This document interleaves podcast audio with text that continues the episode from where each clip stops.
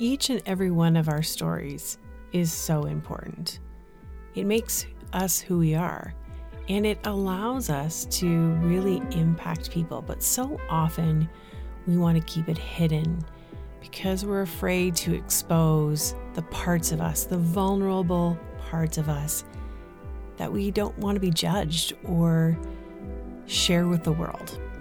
And I think that when we get in touch with our story, when we allow the world to really know who we are, we allow our friends and family to experience us authentically, transparently, things change within our lives because we are all designed with a purpose and for a purpose in the world.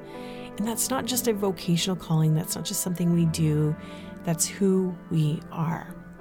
So today on the podcast, I'm really excited for this episode because I'm sharing a guest. His name is Sam Collier, who wrote a book called A Greater Story. And it's his story about his life. And we're going to get a little bit into his story, but we're actually going to be getting into a conversation about the racial injustice within North America and how that is affecting families and people and how it's affecting our entire world and what we can do about it moving forward as a community, collectively, and as a church. So I want to encourage you to really listen into the story, but also to find yourself within your own story so that you can make an even bigger impact in the world. You're listening to The Courage Cast, a show to equip and empower women to live bravely. Each week we'll share coaching conversations and stories of women who are willing to face their fear and pursue their purpose.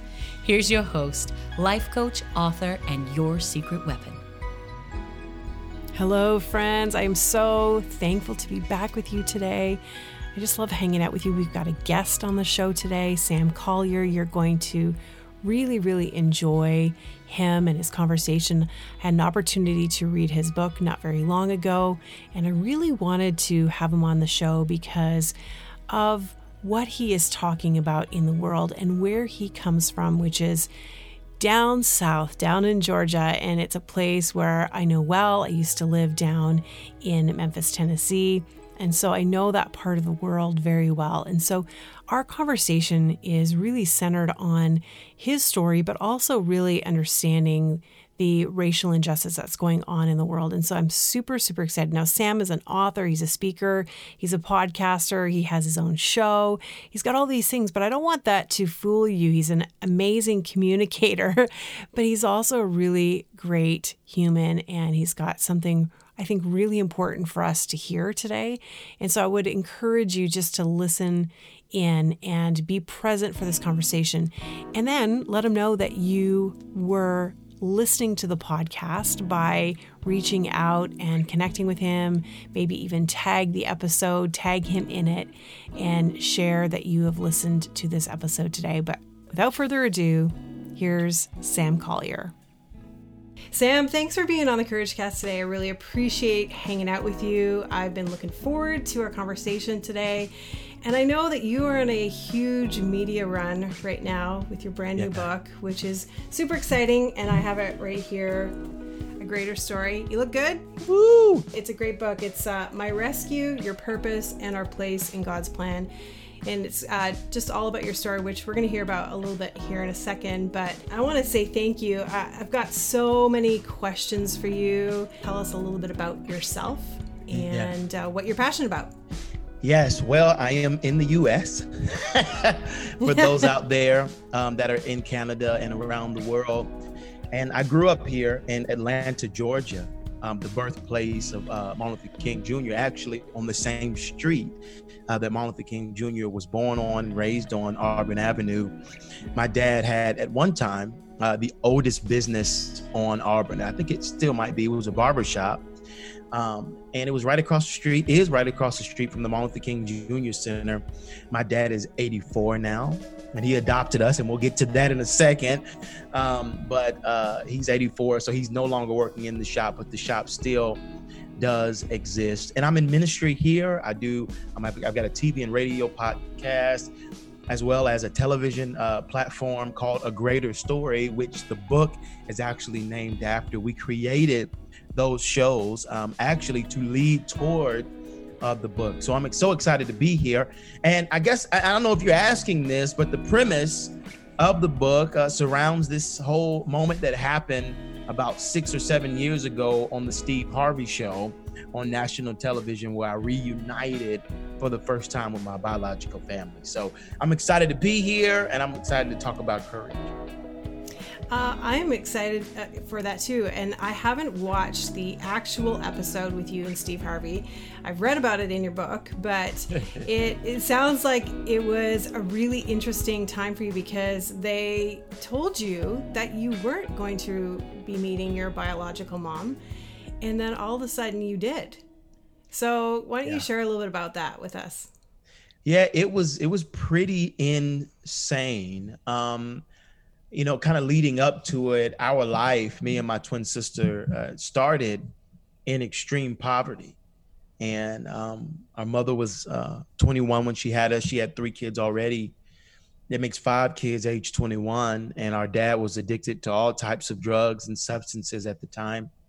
We actually lost him three months ago from COVID nineteen um, wow. in the hotbed of New York City. Uh, mm. when, I, when I when I say dad, I mean biological dad. Um, and he had diabetes and went out to get some drugs uh, from the hospital and went back into the hospital, passed away from COVID nineteen because he contracted it on the streets.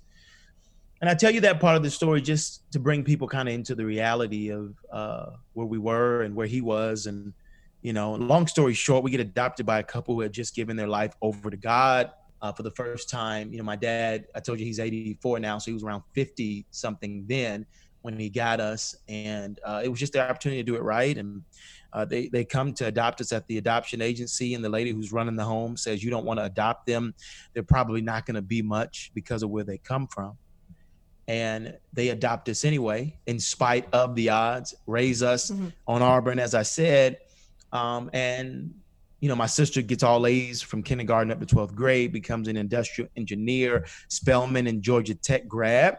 And I'm here on the Courage Cast and so many other things, right? Uh, God just already just rewrote our story in that moment. And some years went by after my sister kind of became this thing, and I became uh, what I became uh, in ministry and all uh, and all of the sorts. And um, our dad decided that it was time for us to go meet our biological family, and said that God told him that we, Steve Harvey was going to help us do it. And I said, you've lost your mind. You're wild and crazy. And um, a year later, they called us out of nowhere, convinced my sister to write into the show two weeks after he said that. And they called us a year later and um, said, we think we can help you find your biological family. Do you want to do it? I said, I don't know. Let me call you back. Called my sister. She said, no, I don't want to do it, but I feel like we have to do it. They flew us up to, to do the show.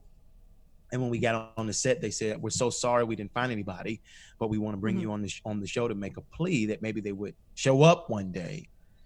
And uh, if you watch the clip, which if you Google uh, Sam Collier, Steve Harvey, the clip will pop up and you can see it. We come back after the commercial break. Steve Harvey says, I know I told you we didn't find anybody, but that's not the case. Your mother is here. Eleanor, come on out. And on national television, we met our biological mother and our three siblings that we didn't know we had. Wow, that's that is the ultimate bait and switch right there.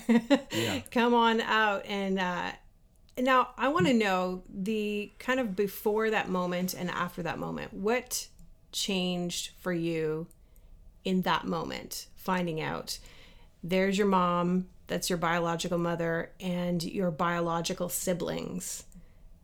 How, what was different about you and your life after that moment? Um, I think for me,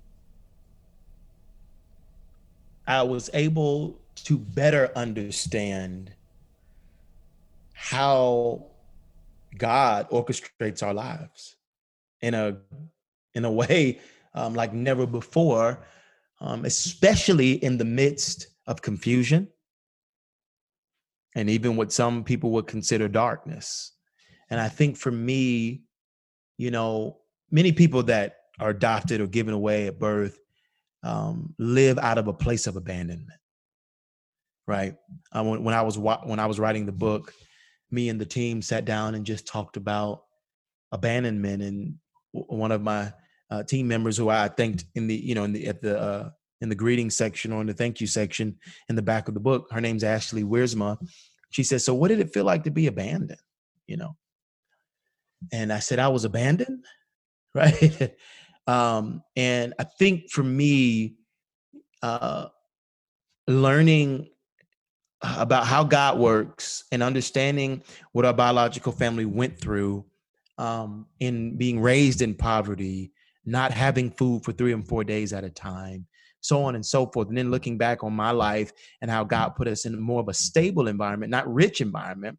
We're middle class, but more in a stable environment. You're able to kind of see more how God, in the midst of our darkness, confusion, turmoil, calamity, and the dark and and and, and the issues of the age that we live in, does His best to weave a, a greater story in the midst of it all. So I think for me, just meeting them helped me better understand how He does that.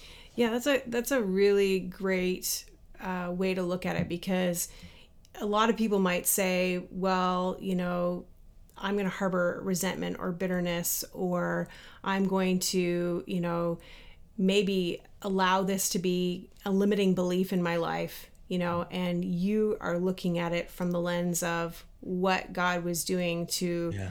create something greater within your life.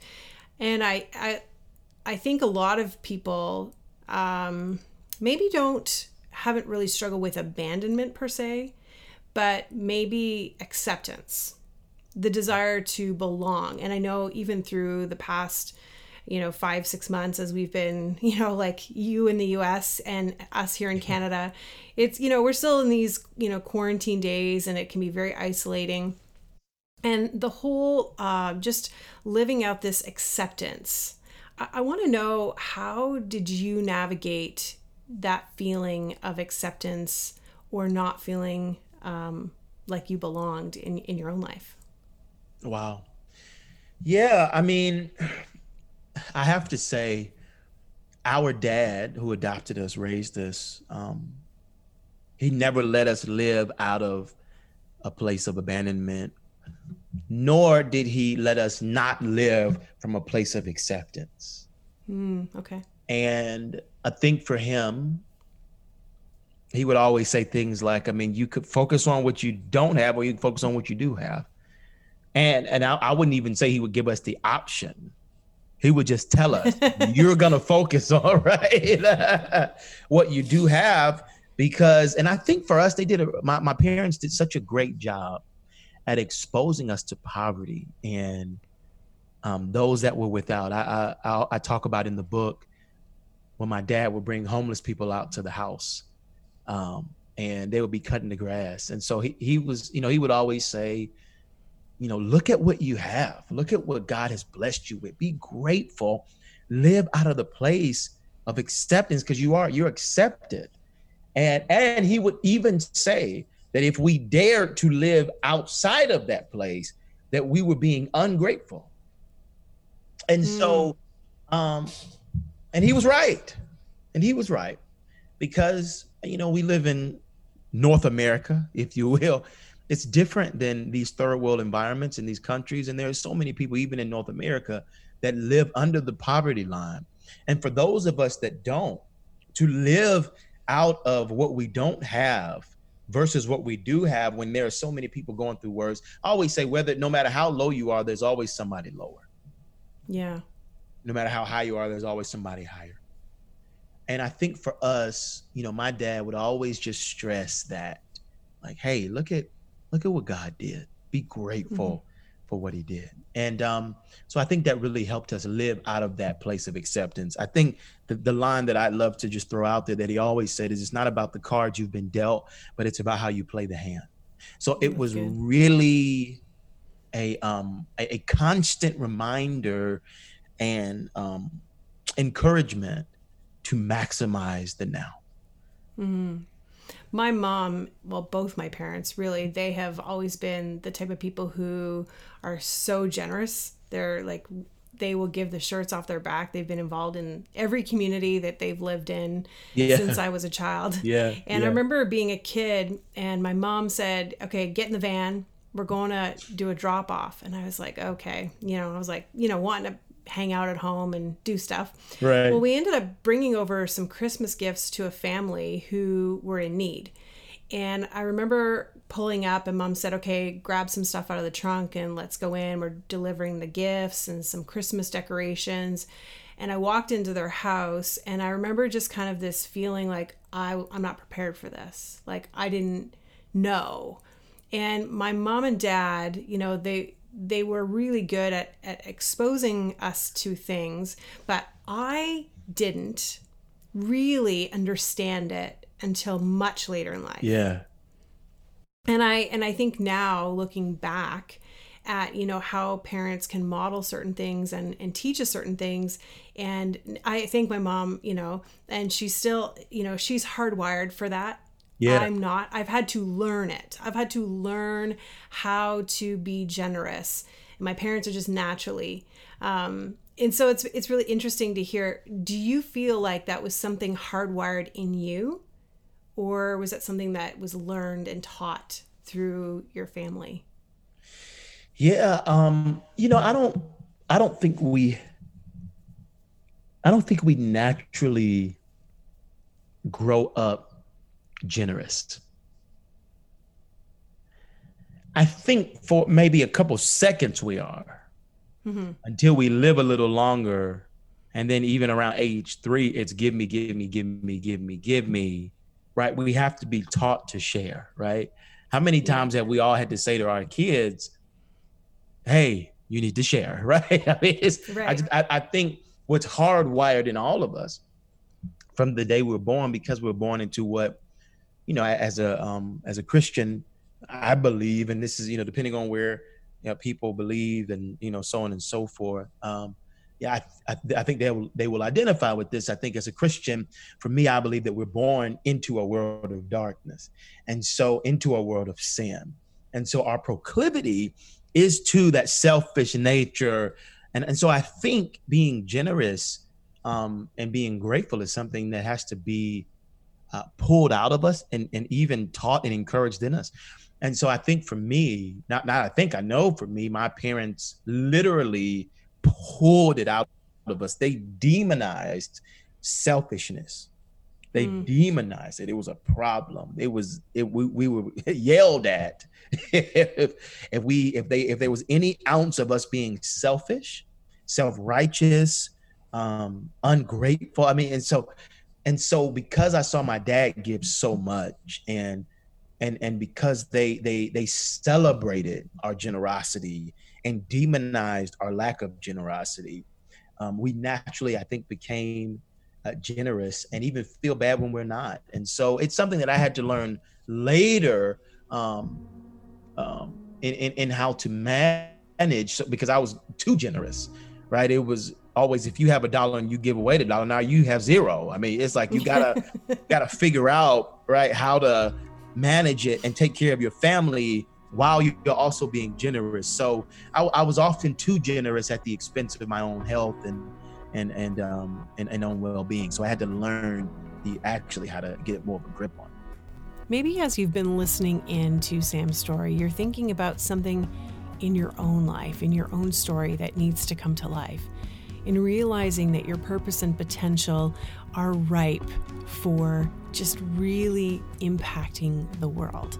But maybe you're not sure how to do that, how to figure that out, and how to actually walk it out in a really tangible way. I'd love to have a conversation with you about that and to chat with you about how you can take the next step and really be intentional about your purpose, discovering what that is and how to live it out. So make sure that you book a free thirty minute coaching call with me. This is for people who have never had coaching with me before. We're going to talk, we're going to dive right in, and we're going to get to the heart of how you can start moving forward within that thirty minute coaching call. And if it's a great fit and you want to keep going, then we can keep going in a coaching relationship. But to do that, all you need to do is go to my website, which is andreacrisp.ca forward slash schedule and book a time with me. Okay, here's the rest of the episode with Sam. You know, with everything that's gone on in the world in the past five months, the world has been shaken up with um, the death of Ahmaud Arbery, with George Floyd, yeah. with just so many things going on. And, you know, talking about families and uh, parents and, you know, I've had really interesting conversations with my parents, and I'll just give you a little bit of background, and I, I want to hear um, your what you have to say and your take, because yeah. the, I I just want to know where you are in this whole um, conversation. New, yeah, conversation. I'm like, I don't even know how to, to describe it, but my dad is a former police officer. So here in Canada, it's the R C M P, the Royal Canadian Mounted Police. So he's uh, retired many, many years ago. But my mom right. um, is uh, has she was a medical secretary. But we've been watching a lot of, you know, following the news and following things going on in the U S And, and of course, you know, been really enlightened here in Canada, too, just uh, to the racial Uh, discrimination, to, you know, uh, white privilege and white fragility and uh, all these things that back up six months ago, I would have had no clue about. I would yeah. have, I was as um, clueless, I would say, use the word ignorant, I guess, probably is a better description. Yeah. And my mom and I have had some really interesting conversations um, about, you know, just, and she says to me, you know, here, she just turned seventy this summer. And she said, Andrea, if we need to be, become anti-racist, let's figure out how to do it, and let's do it. Mm-hmm. And this is coming from my seventy-year-old mom, who is just like, I don't know how we're going to do this, and I don't know what it means, but however we're going to do that, let's figure out how to do it. And so it's been a really interesting thing because, you know, the whole conversation around race and around privilege within both Canada here and in the U S as well, it's generational. It it is yeah. um, it's something that you know, you know a lot of times uh, in the in the white community we've said, well, that's not our, we didn't do it, right? You know, yeah. But learning to uh, doing some reading and educating myself and, and learning that this has been systemic going back many many many years. I want to know from you where where do we take this as the white community? Where uh, as leaders, as yeah. people who are influential, people who are just living life, like what are the things that we need to know, things that we need to learn, whether we're my age or my mom's age? Yeah, you know, I think one of the first, I'm gonna say, I'll say a couple of things. I think one of the first things is, you know, I want to encourage everybody to get the book, but but not just because we're, we're, we want to sell more books, yeah, but because we spend a large part, about three, About a third of the book is about growing up Black in America.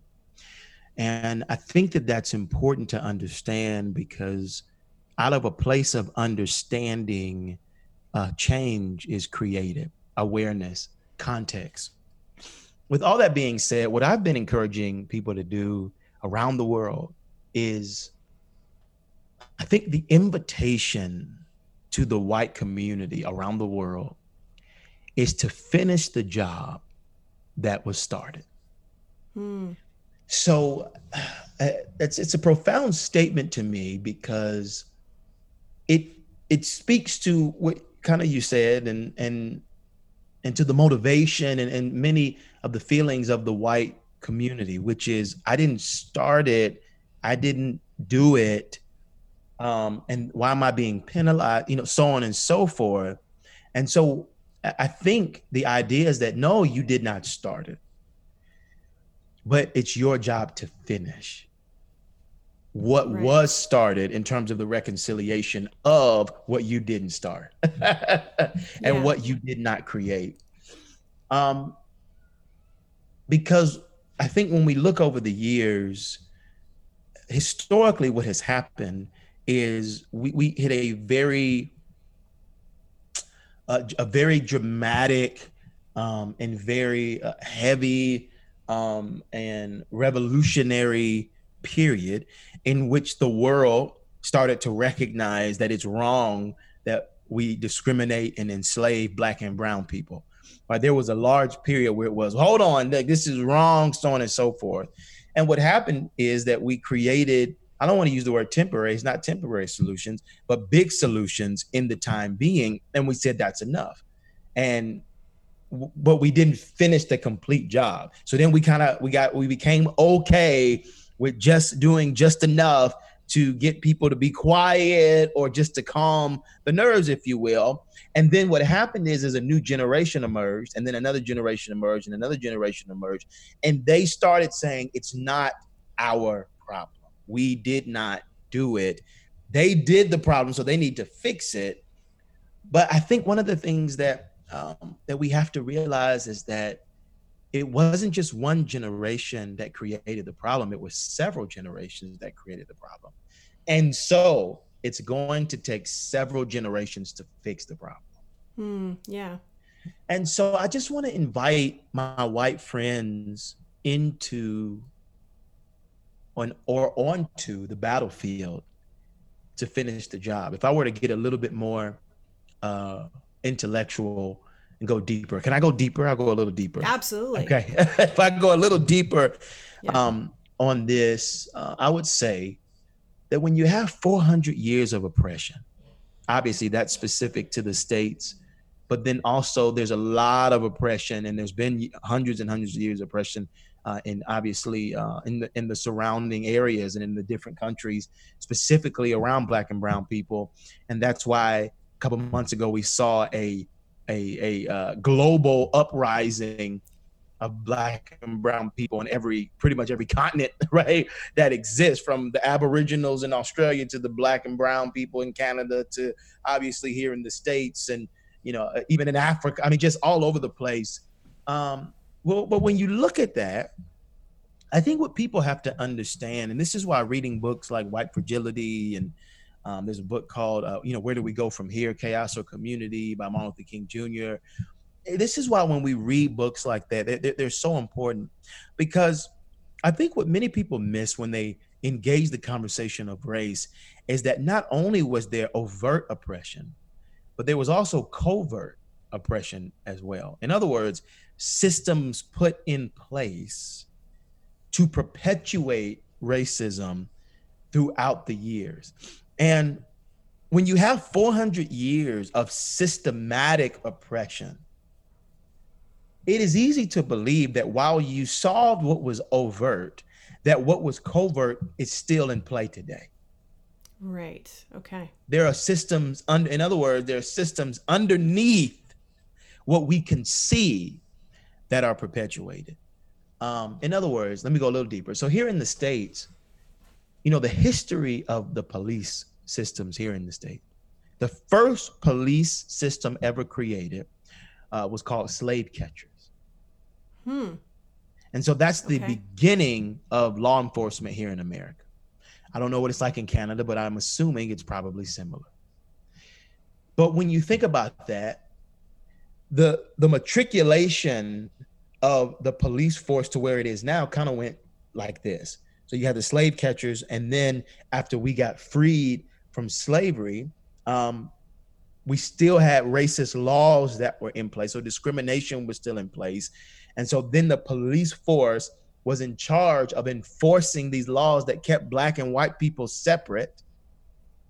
And then when you when they integrated um, in the sixties and in the seventies, then you started integrating the police system.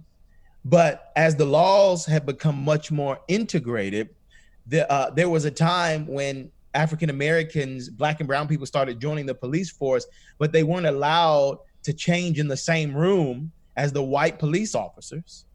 Really? Yes. And this was a choice. And so then what started happening is um, even in the laws being changed, that would create, a, um, I guess, how would you say, um, a sense of lack of discrimination in voting and in businesses and all of that, um, the white counterparts that were still in power from a long time ago found loopholes within the laws to further enslave within the law. So then they had to create a law to go against the, the loopholes that they created to go against to go against the laws that were created to to um, solve the racist issues. And then now you get to today. But here's what we miss, I think, when we think about this. One, well, two things. One, the problem that we have today is that while we changed the laws, we could not change the hearts.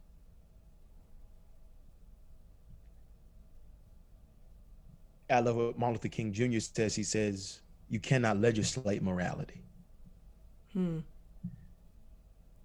And so that is how you find yourself with individuals still creating loopholes to systems because their hearts have not been changed. Now let's push pause and go back a little bit more so I can, and I'll, and I'll, and I'll close this argument. yeah, yeah, no, this is good. Thank you. Um, within all of that, somewhere along the way, the systems that started from a long time ago um, weren't completely cleaned out.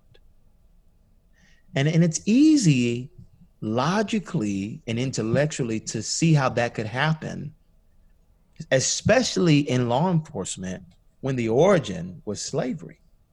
Mm. And so that is what I mean by um, finishing the job. That's what I mean by finishing the job. It's going back and lifting up the hood of Canada, lifting up the hood of America, lifting up the hood of Australia and going, let's see what systems are still in place that we forgot about because we, because for many generations, you didn't even know they were there. Right. Exactly. So that's my long answer to the question. No, that, that is so good. And, and I, I, just even being able to hear it from your perspective, but also see it in a different lens, I think yeah. makes a, a big difference. And I think that we've got a long way to go. Um, you know, although, you know, I look back at, you know, six months ago and I think, wow, we've really, you know, come a long way in six months. There is still a tremendous amount of work to be done. One of the things I did want to ask, you know, there's, you know, a lot of people who listen to the, to the Courage Cast who are, you know, attending church or a part of a faith community or a spiritual community.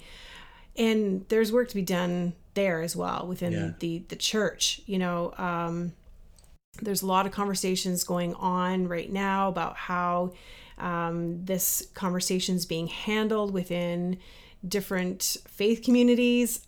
How do we approach this in a spiritual context? Uh, if we're looking at it through the lens of the church or through the lens of just even um, being connected to God. Yeah. So when we talk about the idea of faith and the faith community, um, I am drawn to the story of the Good Samaritan that Jesus told uh, when he was cornered by the teachers of the law in reference to uh, who they should love. And the question was, who's my neighbor? Who's my neighbor? Jesus said, well, you should love the Lord. You know, they were talking about the commandments, right? Like, who's the yeah. great? What's the greatest of the commandments?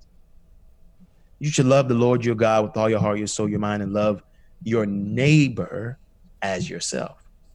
And they said, well, who's my neighbor? They were trying to create a loophole. And Jesus tells the story of the Good Samaritan.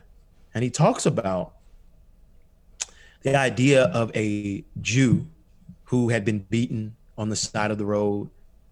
I mean, blood, you know, all these things.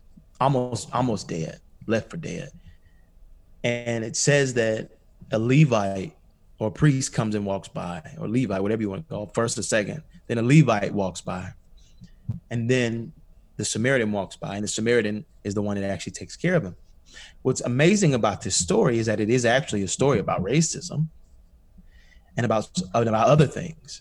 And mm. the Levite represents the worship leader. They were the worshipers of the day. The priest represents the pastor, teachers. And these are the people that we would believe the ones that should reach out first, because they're the ones that teach about compassion and love and doing good. But they walk by, um, and then the Samaritan comes by. And the reason they walk by is because of cultural differences. And the Samaritan reaches across his historical understandings and his cultural leanings and loves someone that's different than him in spite of. And Jesus uses that, and he looks back at the teachers of the law and he says, who was the neighbor in the story? Like, who, who neighbored the man the best? And it was a Samaritan. And he's making a point that no matter what cultural differences we have, historical narratives we have, whatever, our, no matter what our race is or affiliations, we should love each other. We should reach across that. We should put it down and do what we have to do uh, to be neighbors to one another. And so I think as we think about the idea of faith, I think God is calling us all, no matter what race we are, to go, ac- to go across the line. Mm-hmm. To even, for some of us, go against what our family has taught us and be revolutionized in our mentality and let love lead the way. So I yeah. think as believers, we have to do that. Now, there's many people, there are many people who are going to read your book and they're yeah. looking for their purpose. They're trying to figure out, you know, maybe life was different post COVID and yeah. or sorry, pre COVID. And now all of a sudden they're trying to figure out, you know, where do I go from here? How, how can you, how do people do that? What's just something that someone can grab onto to just really under, understand their purpose? Wow. Wow. Yeah. I mean, I think a couple of things come to mind when you talk about purpose, even in the midst of where we are today. Um, it can be very difficult to see it. I know for me, when I put this book out or when we were beginning the process, it was at the beginning of COVID. And I said, how are we ever going to get a book out during COVID nineteen, right? It, it wrecked our plans. But, you know, God had a plan, um, even in the midst of the storm. And I think the first thing we have to think about, even before we think through the tangible idea of purpose, is can God still move in spite of the circumstances we find ourselves in? It's the first question I think we have to ask him. It, it reminds me of when Jesus is in the boat with the disciples and the storm breaks out and they're freaking out and they go, Jesus, you know, they wake up where, you know, pretty much help us. And he says to them, where's your faith? And I think he's saying all of that. I think he's saying that to us. I mean, he his his, his exact quote is, oh, ye of little faith. Um, but the question that he's asking is, where is your faith? No matter what the storms are, no matter what's going on around you. And I think that's the first thing we have to settle up. Before we get to purpose, we have to settle, um, we have to settle the idea and we have to answer the question, where is our faith? Do we even have faith that God can move in the midst of the storm? And the The answer to the question is yes. Doesn't matter what our situation is, he can still make a way. It may not be the way we want him to make, but a way he can make, and a way he mm-hmm. will make every single time, even if it's him giving us the strength to make it through the storm, as opposed to calming the waves, which he does many times as well. I think after we solve the faith question or the faith problem, I think we... We then get now to the to the more to the more tangible in terms of um, what is God calling us to in our lives, which we know is the Great Commission, but what is the unique way he wants us to carry that out? And I think for me, um, I often talk about this idea of you discover purpose when your gifts align with your passion, and that aligns with provision. So God's provision, even in the midst. And I, I think we. We all can discover our gifts when we when we look at, you know, what what what is something that we do that is actually helping the world. And then we look at our passions, what breaks our heart in the world that we live in, what problems are we supposed to solve? And then we have to look at provision. In other words, what doors is, is God opening uh, to allow for us to get the assignment, the giftings, the passion out into the world? And I think for me, it's even it's in the midst of the pandemic, it's opportunities like being on this podcast. It's, you know, Zoom meetings and Zoom sessions and Facebook uh, op- lives and opportunity. That's provision, God making a way. And I always say this, he will always make a way for what he has designed and what he has graced. And if yeah. if he has not made a way, nine times out of ten, he is not designed for you to walk down that road. So that's what I would say in the midst of the pandemic now. Look for the open doors, look for the road, look for the new roads. We've been through worse and we've gotten through it. And, you know, we can get through this. So. Mm-hmm. Sam, thank you for your story. I'm going to ask a couple rapid fire questions here at the end, but I just wanted to just encourage people who are listening. Um, some of the stuff you talk about in your book, just really seeing beyond scarcity and hardship and deficit, and really being able to overcome has, is something that you talk about a lot in your book. You talk about going through um, relationships and um, exiting church relationships and yeah. ministries when things go wrong. And hey, if you've been a part of a church for five minutes, you've probably been there. You've you've been in that kind of context. So I want to encourage you guys to check out Sam's book, which is called A Greater Story. But, but Sam, before we go, I got a couple questions for you. Super rapid fire, just fun. But what is the last book you read? A Greater Story. That's the last one. Um, I did the audiobook. That was hard. Um, that was the last one. But another one that I've been reading is obviously the Bible. I'm in, I'm in, I'm getting my master's right now in theology. So I've been awesome. diving in and out of the Bible, just like, ah. And so it's been wild. But that, that's been, that's been one. A Greater Story has been another. Uh, Where Do We Go From Here? M L K, Chaos or Community has been a big one. Well, that's good. What's your favorite song of all time? Oh, wow. Don't think too hard. Favorite song of all time? That's such a hard question. Um, because I, I used to be a musician. Well, I'm still a musician. I mean, wow, favorite. I mean, can we? This is what I stump you on, right? Still say Michael Jackson? Yeah, you can. That's okay. I mean, there's a lot of controversy on that, but I'm gonna I'm gonna give you a pass on that one. Human Nature. Is... Oh yeah, it's good. Yeah. All right. Okay, what do you still want to do you haven't done yet? What do I still want to do that I haven't done?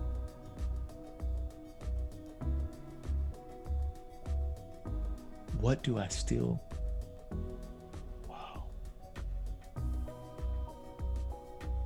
That might be your takeaway for today. what, what do I still want to do?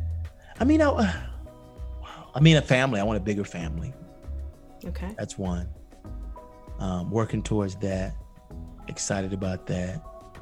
Um, that I, I'll, I'll just give you that. I, I went. My brain went okay. twenty. That's good. To twenty different things. who's Who's doing it best right now? N H L, N B A, or M L B?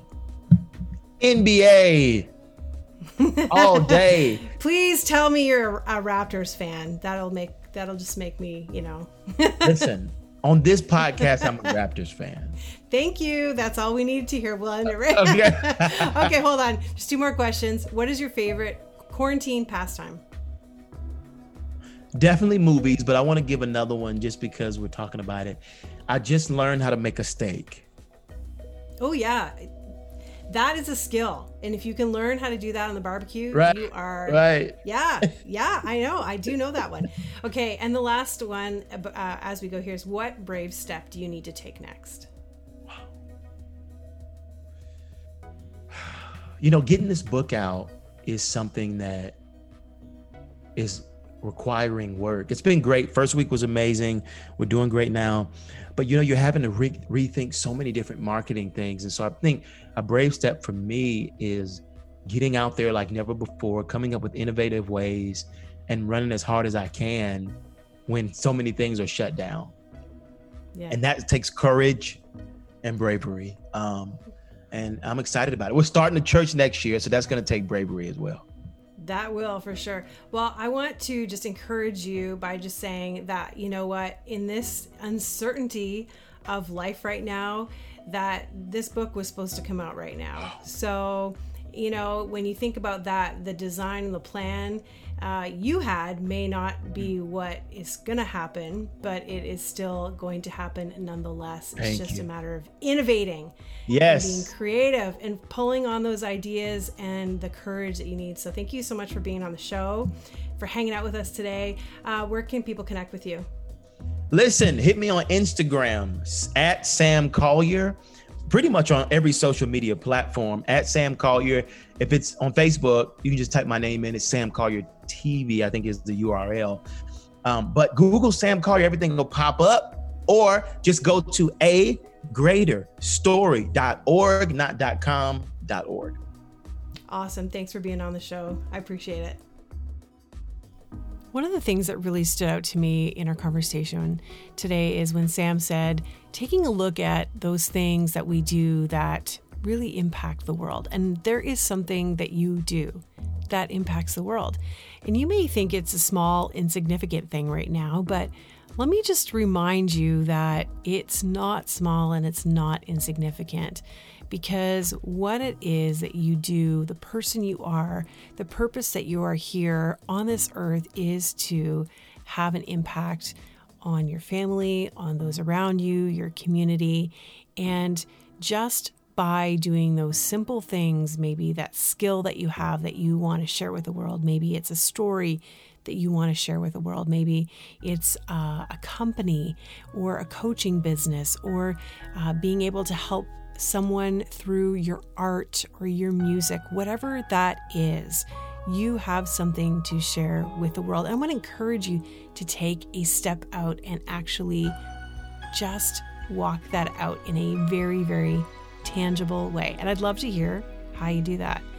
Love to connect with you, so make sure you do connect with me over on Instagram at, at the dot courage cast, as well as my personal account, which is at Miss Crispy. And of course, like I mentioned earlier, make sure that you take a screenshot of this episode and go buy Sam's book, A Greater Story, and tag him in it. Let him know that you read it or that you listened to the podcast and how it helped and encouraged you today.